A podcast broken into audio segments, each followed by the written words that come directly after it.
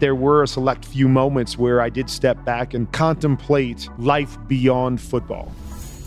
In the game of life, maintaining a healthy lifestyle and nurturing meaningful connections with family can be among the most formidable challenges we face.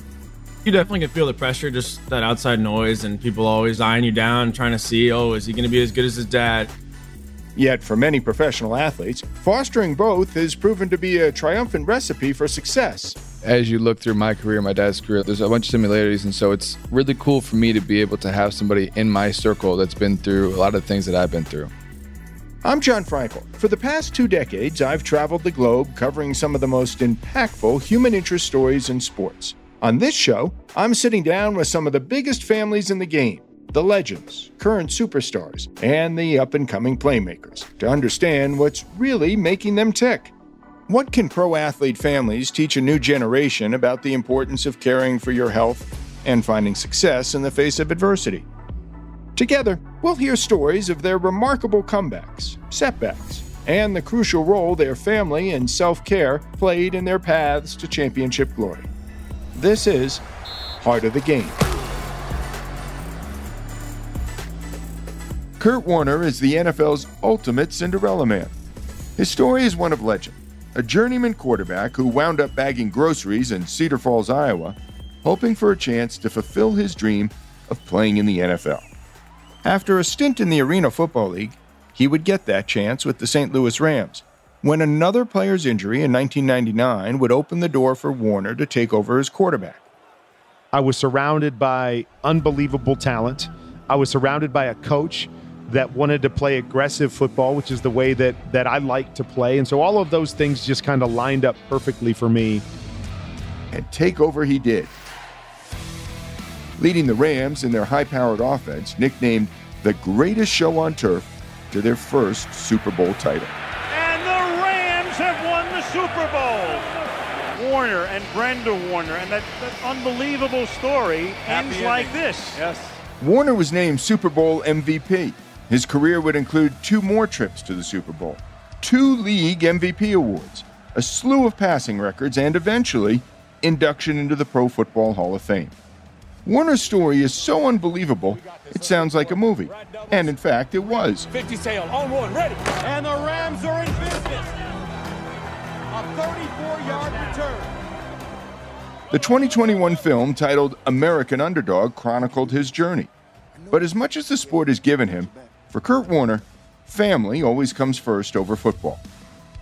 Football, not even close. I mean, there's few things that you enjoy. And I mean, my career was great and I wanted to accomplish so many different things, but there is nothing better than watching your kids succeed in their passions.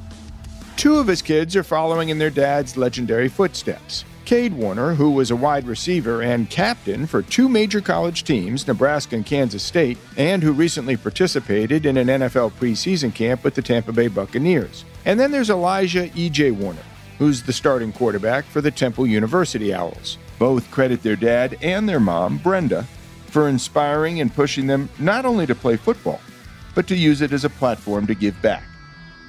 I mean, me and Elijah are really, really blessed to have the parents we have and to have this platform that we get to play the game of football. We get to impact the world just because he played the game of football. And I think as a family, I think it's brought us closer together.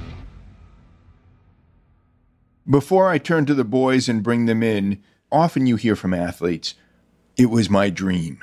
I attained my dream by making it to the pros. When did you dream about being a pro football player? I think pro athlete more so than football player was at an earlier stage. I, I, just remember it was a third or fourth grade, and we did a project on what you want to be when you get older. For me, as far back as I can remember, I wanted to be a professional athlete. And it didn't really matter because I played every sport, whatever season it was football, basketball, baseball, soccer. I played anything, but I knew that's what I wanted to do. I didn't know until a little bit later you know that it was going to be football or that I was gravitating more towards football, but I knew from a young age that I wanted to be a professional athlete. Kade, I know for sure you played a bunch of sports when you were in high school, right? You played basketball, mm-hmm. you you ran track and field. EJ, I assume there was more than football to your high school career. Were you naturally drawn to football? Was that an automatic in the house?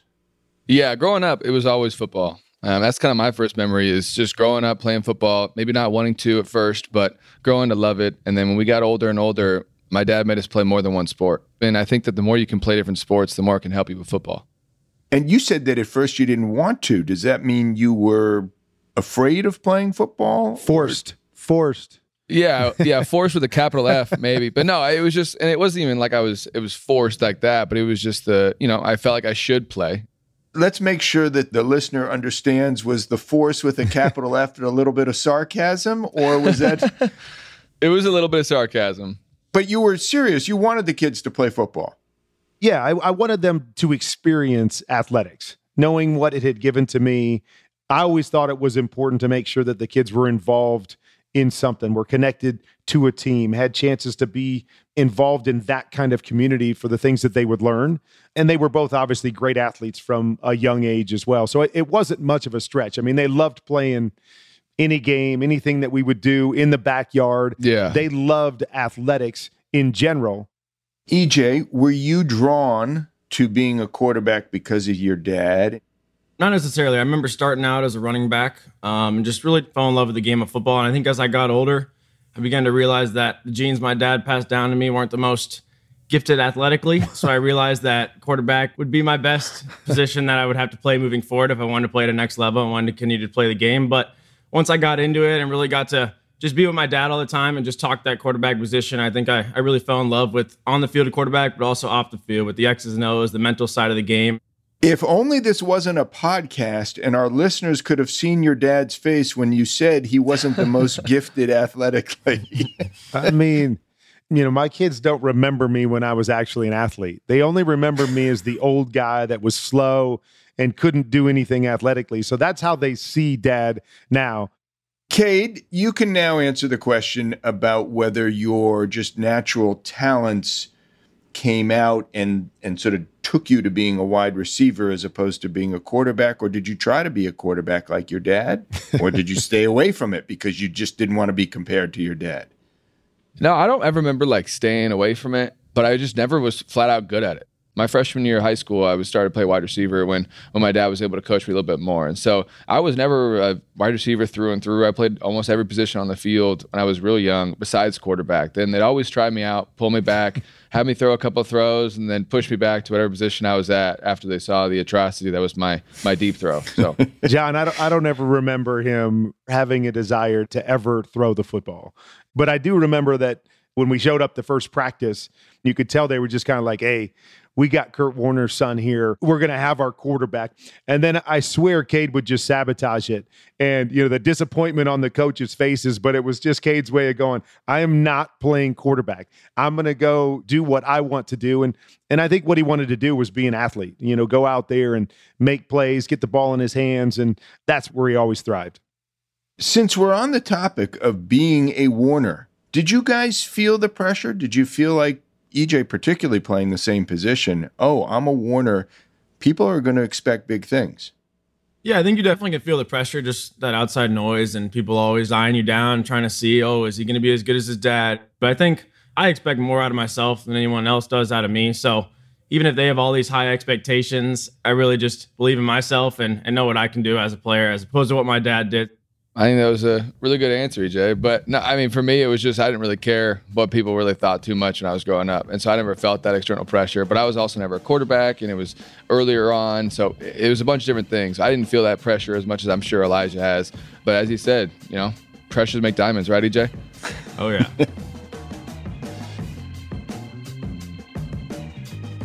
Being the older sibling, Kade wasn't able to be coached by his dad until middle school because he was still playing for the Cardinals. EJ was more fortunate since he began playing once his dad was retired. And having an NFL superstar signal caller as a father is a heck of a cheat code for a kid learning to play quarterback. My dad was coaching him in flag football, running NFL pro style concepts and four on four with the flags that pop off against other teams that were just trying to figure it out. For me, my dad was playing, retired when I was later on. So my dad coached me, I think eighth grade was earliest year when I was fullback, and then a little bit in high school, and then much more in high school later on. So for me, when he finally got to coach me um, and really sit down with me and teach me the game, I absorbed everything I could. Yeah, I remember, like you saying, when we first started playing flag football, that that first day when he was teaching me the playbook, and I'm just a little first grader at the time, second grader, just looking at all these different plays, saying we really have to learn all of these routes, and just like how complicated it was at that time, and and just over the years, how much more simplified it got for me, and how much more I started to understand it, and why we ran these things, and how they all connected together. But yeah, just as that scared little young kid, when I first learned from my dad the playbook that he ran, it was pretty tough. Warner looking over the middle. Touchdown, Amad Anderson Jr. Five yard touchdown pass for Warner. His Mastering the playbook was one of the keys to Kurt Warner's success, but it still took years to break through.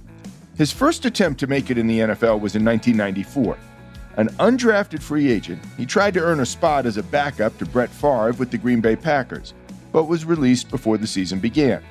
He returned to Iowa, where he bagged groceries at a local supermarket to make ends meet.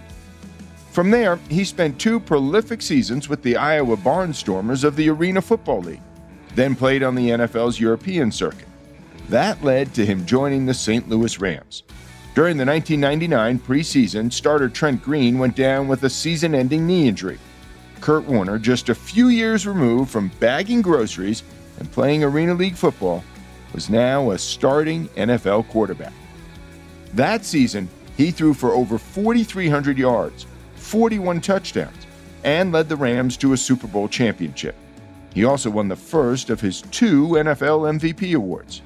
Warner's patience and preparation paid off in spades.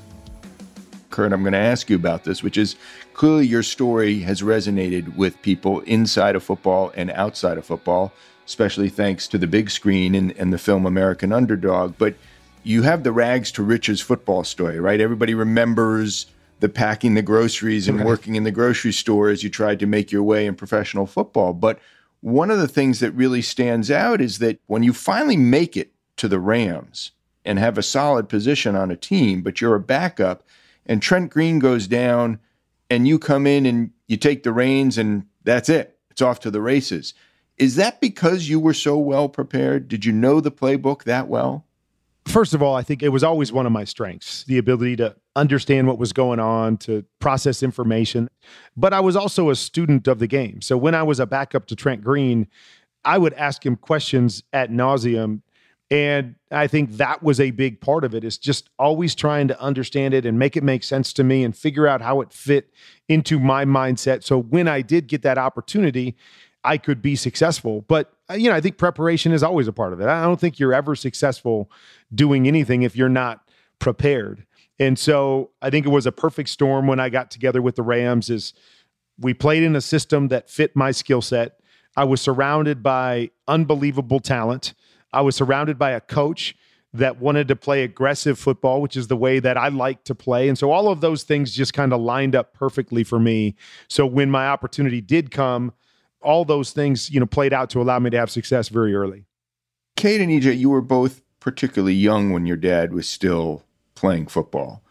I'm curious what you remember, but I'm also curious since so much has been made about the bagging groceries. Has too much been made about that over the years, or was that a valuable lesson that your dad constantly brought up to you as you were growing up? Definitely important because it can relate to any aspect of life. I mean, it, it obviously involves sports in this situation where my dad went on to then become an NFL quarterback. But I think anybody in any situation can kind of take that to heart and and get a message and be inspired by that story. Whether you're raising kids, whether you're at work, just always trying to do your best no matter what situation you're in. Always trying to be prepared for that next level. He has a good quote where you have to do uh, what you have to do until you get to do what you want to do. And I think that was just important for him to teach us those lessons that it's not always going to be easy. And I think just showing us that if you put in the work and, and you trust yourself and, and you do what you're supposed to do, that the good things will come. Kade, as it specifically relates to your career, I mean, your dad's career and yours, they mirror each other in a lot of ways. In that he came out of high school, didn't have a big offer from a big school, ends up at the University of Northern Iowa. You come out of Arizona as a highly touted high school football player, but you don't have a scholarship offer. Mm-hmm. And so I imagine those lessons and knowing what your dad went through really meant a lot to you. Yeah, they 100% did. It's really cool for me to be able to have somebody in my circle that's been through a lot of the things that I've been through. And I'm so blessed to be able to have a mother and a father and an older brother and a whole family that's gone through so much adversity to be able to fall back on whenever I feel like I'm going through something tough. Kurt, when Kade didn't get drafted, was there a conversation between the two of you about was his head down? Was he thinking, oh gosh, now what do I do? I think those conversations had been had all through his journey. It's easy to kind of look at that and go, well, I'm not getting what I'm supposed to have. I'm not going to be able to accomplish what I want to accomplish. But similar to my situation in the grocery store, Kade just put his head down and he worked. And I think there was part of that that said, hey, my dad had some things that didn't go his direction. It doesn't define where you have to end up at the end of the day. EJ was in a very similar situation, suffering an injury when he was a junior, you know, missing his junior year and then playing his senior year. And you know some things happening in the recruiting process and, and not probably as highly touted as as he should have been because of the player that he was. And so you know he takes the opportunity at temple becomes the starter and then becomes a you know true freshman all-american. Warner takes a shot toward the end zone and what a catch! I often say everybody has their supermarket moment. Everybody has that moment where their dream gets sidetracked a little bit and they find themselves on a different path and they wonder what the future has in store for them. And they've got to figure out in that moment, where am I going to go? I think that's a part of so many different journeys. And when these two guys, when it's all said and done, no matter what they do and have success doing, I think they'll look back at those different parts of their journey up to this point and go, you know, that was a defining moment for me.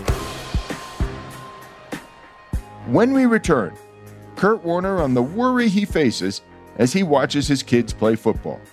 When I was playing, I never once stepped on a field and ever thought about being injured or thought about getting hit. That was just a part of the game. But when you step and you watch from afar and you watch as a loved one or as a father or as a mother, that is something that goes through your mind quite often because you do understand the physicality of this game. Heart of the game, we'll be right back. Trying to lower your bad cholesterol isn't easy. Kale and spinach? Okay, let's pick up the pace.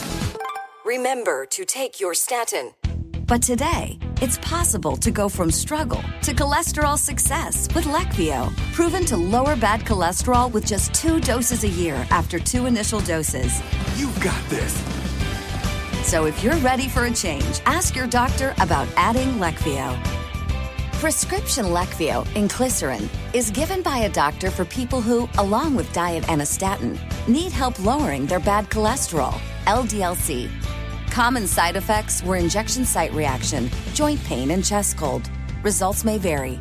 Learn more at leqvio.com or call 1 833 537 8462. Ask your doctor about twice yearly Leqvio. That's L E Q V I O. And now back to Heart of the Game.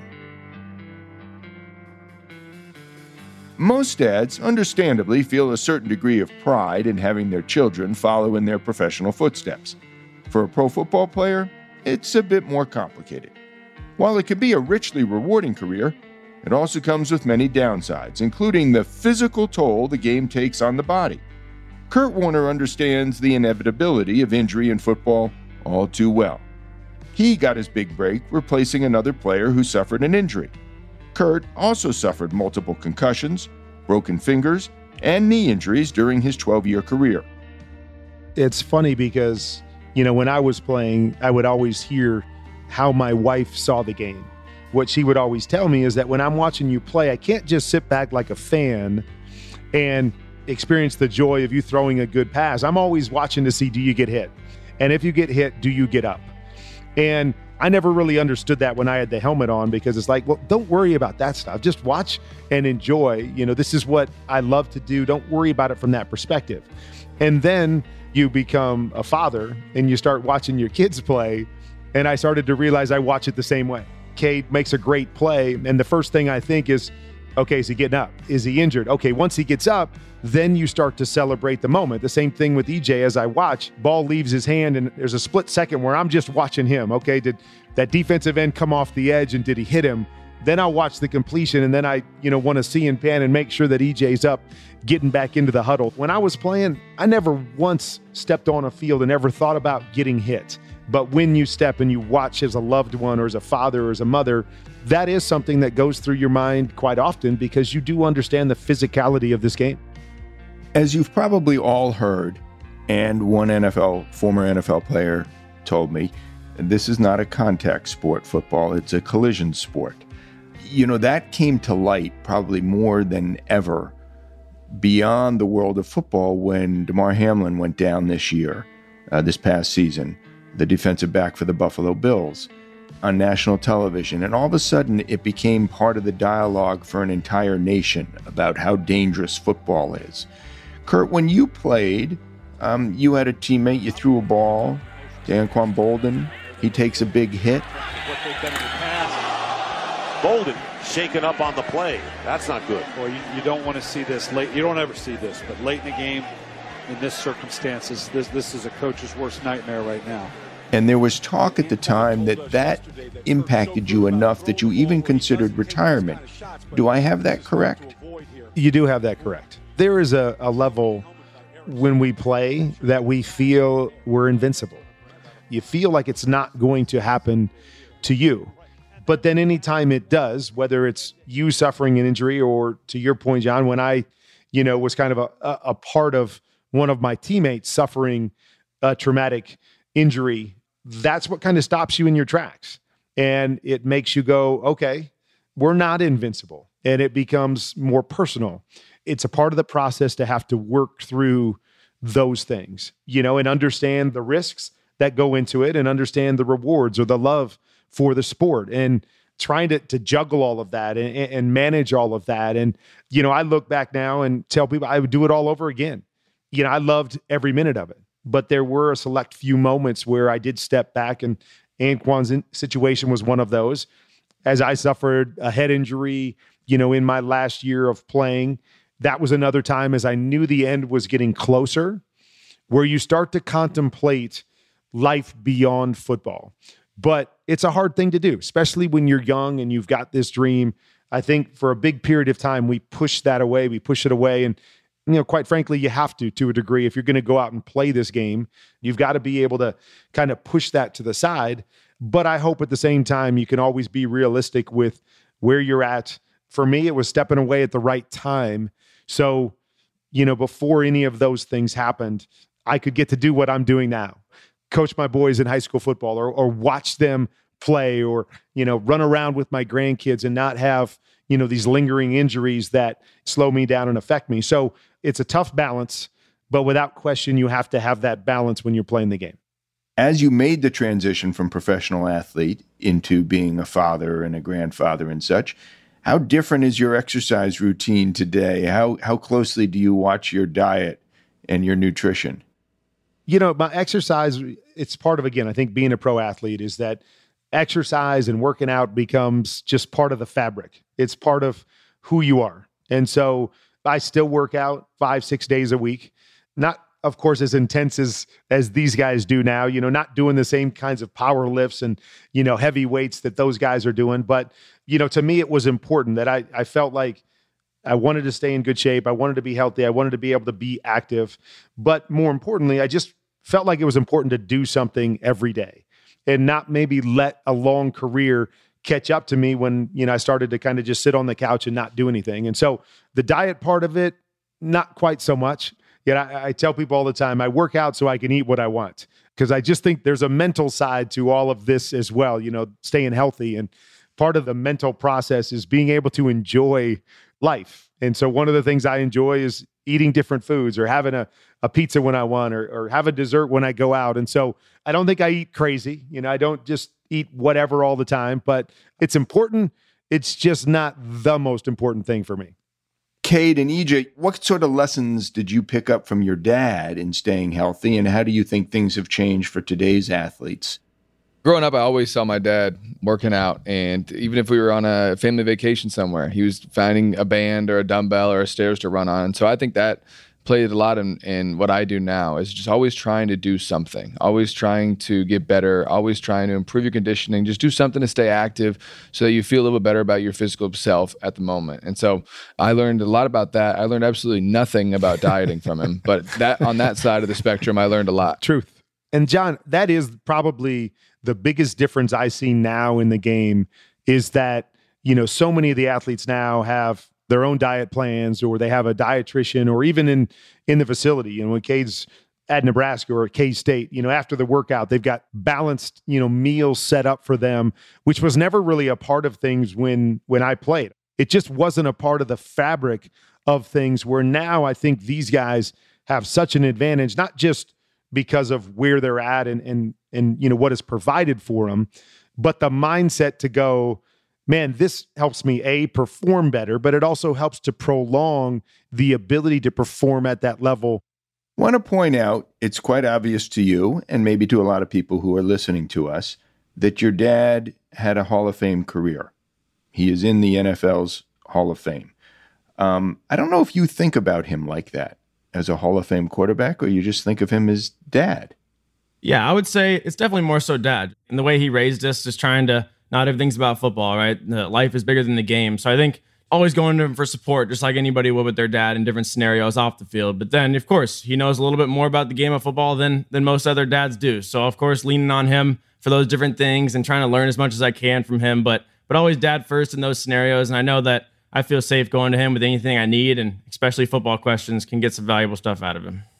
Knowing that your dad is a Hall of Famer and you try and carve out your own legacy in football, what are some of the goals you've set for yourself, EJ? Of course, I want to play in the league for as long as possible. I mean, I love the game so much, and for as long as I can, I want to play at a high level and hopefully get to the next level and hopefully have a successful college career and, and win a lot of games with my teammates.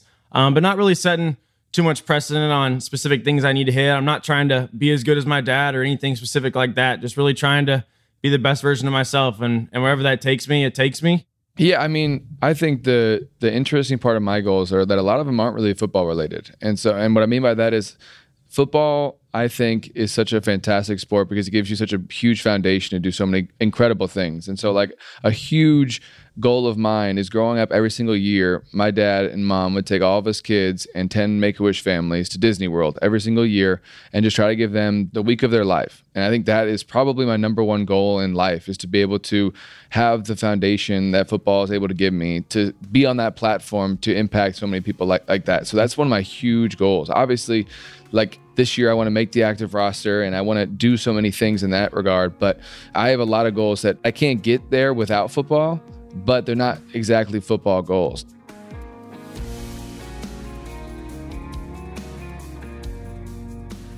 Giving back is a Warner family credo. During his playing days, Kurt and Brenda would take their kids out to dinner and pick out a table at random and pay for that group's dinner.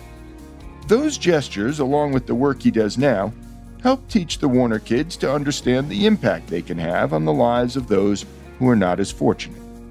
Along with the First Things First Foundation, Kurt and Brenda founded Treasure House Phoenix, an active living community for young adults with intellectual and developmental disabilities. That project was inspired by their oldest child, Zachary. Treasure House is kind of our latest foundation in our passion project, which it's a community living facility for young adults with intellectual and developmental disabilities. So, those that are listening that may not have seen the movie or may not know our story, our oldest son, Zachary, suffered a traumatic brain injury when he was four months old. And, you know, he's overcome the odds in, in so many different ways. But one of the challenges is living independently. So, we want all of our kids to have that full life and to be able to chase their passions and experience what community is all about. But Zach can't do it in you know an individual fashion that he needs those to kind of oversee and and be there with him all the time and so treasure house we've built one here in phoenix and our goal is to build those across the country and you know maybe one day across the world so that you know those families that have children with disabilities can live that full life and experience all the things that that all of our other kids experience EJ and Kade's love for their father is obvious as is their respect for what he's accomplished in life, on and off the field. But that doesn't mean they'll pass up a chance to rib their old man, because while he may be a Hall of Famer to the rest of us, to them, he's just dad. We started this conversation with EJ talking about your athletic ability. or lack thereof. Just to have a little bit of fun with this. EJ and Kade, you have any idea how many rushing yards your dad had as an NFL quarterback over the length of his career? I would say, what do you think, Elijah? What would you say? I would say it's it's low 200s. Yeah, it can't be over 300. So I looked up a list of the NFL career passing yards leaders, of which your dad is on at 32,000 plus. I have that right, Kurt? Yes. All right. So, and in rushing yards, your dad had, drum roll please, 286 yards rushing. Wow. Now, there's only three people who have fewer rushing yards as quarterbacks who are on that list. One is Dan Marino. Okay. Who had the lowest number of yards, fewest number of yards, 87 yards. So you're in good company with Dan Marino. Wow. Steve DeBerg, just 200 rushing yards over the course of his career, and it was a long career. But then here's an interesting twist somebody else who's in this category also played for the St. Louis football team, then known as the Cardinals. So he touches both lines that your dad touched, right? Playing in St. Louis but as a Cardinal. 207 yards for Jim Hart. Mm. There you go. But Kurt, 286 rushing yards and three TDs. I should not ignore the three touchdowns in your career. What was his longest touchdown run? Oh, I don't know that. You've trumped me. That's not fair. It can't be over a yard and a half. is definitely over a yard and a half. Yeah. But it's not much more than that. No, no long touchdown runs in my career, but uh, again, see, my job was not to run the football, Jon. Uh, we know. That wasn't what I was supposed to do. So you can't use that against me. Kurt, I would never hold it against you because you have 286 more rushing yards than I do in the NFL and a heck of a lot yeah. more passing yards. So I certainly do not. And and by the way, I mean like when you think about what your dad has done, I don't know if you under, know all of his statistics and accomplishments in the company that he keeps, but he's one of only four quarterbacks to have started the Super Bowl with two different teams. Did you guys know that? Oh, he tells us every week. oh, no, I'm kidding. I'm kidding. But yeah, we've heard that one. You've heard that one, along with Peyton Manning, Tom Brady, and, and Craig Morton, another guy from before your time. But that, that's also pretty darn good company. Guys, you've been so good. But before you go, I would like you each to boil it down for me in your own way. What is the heart of the game to you? The heart of the game, for me, it's competition. That's what I think the beauty of football is. It's not about one player. You got to depend on the other 52 guys to do their job if you're going to be successful. And then the other thing is, you know, we talked earlier about football being a physical game. I never really looked at football as a as a physical game. What I always loved about football was the mental side of things. Is that I don't believe, especially at the quarterback positions, there's a more complicated, intricate game than the game of football you know, knowing where different guys are and all the different defenses you can see and all the different plays that you run. And that to me was the heart of this game is that it's still as physical as it is, it's still a thinking man's game. What is the heart of the game to you, EJ? I think that mental side where just how you can out strategically play against these other teams and and kind of have like a little chess match between the offense and defense is just was really special. And that mental side of the game is what I've fallen in love with with it. And I think that's definitely the big factor that, that not a lot of people look at when they watch a game of football. What is the heart of the game to you, Kade? The teamwork aspect of it all. I mean, there's 53 guys on a team and 11 guys out there at a time and 22 out there that play. And so I think that there is no greater sport that demands more out of a greater group of guys than football. You can't have one person take over an entire game like basketball and a bunch of other sports, football is the ultimate team sport to me. And then toughness. There's not a lot of sports that really get down to the nitty gritty of it, of getting back up every time you get hit or making that play, getting hit and getting back up. I think that those two things are what drives football well and beyond any other sport for me. Football, philanthropy, family. The Warner boys take all three very seriously but they also know how to enjoy themselves and celebrate each other. Kade and EJ Warner's football futures are yet to be written, but their father will be there cheering them on every pass, every reception. And if there's one thing we know, it's never to count a Warner out. On the next episode of Heart of the Game, what does it take to do the right thing, even when it's hard? We'll hear some of the wisdom U.S. soccer legend John Harkes is passing down to his son, Major League Soccer star Ian Harkes. You can never be wrong doing the right thing. And so we always said, keep your head even keeled through that process. We were always just trying to find a balance as best as we could to prepare them for what was coming. Heart of the Game is a production of Ruby Studio from iHeartMedia. Our show is hosted by me, Jon Frankel. Our executive producer is Matt Romano. Our EP of post production is Matt Stillo. Our supervising producer is Nakia Swinton. And our writer and researcher is Mike Avila. Thanks for listening. We'll see you next time.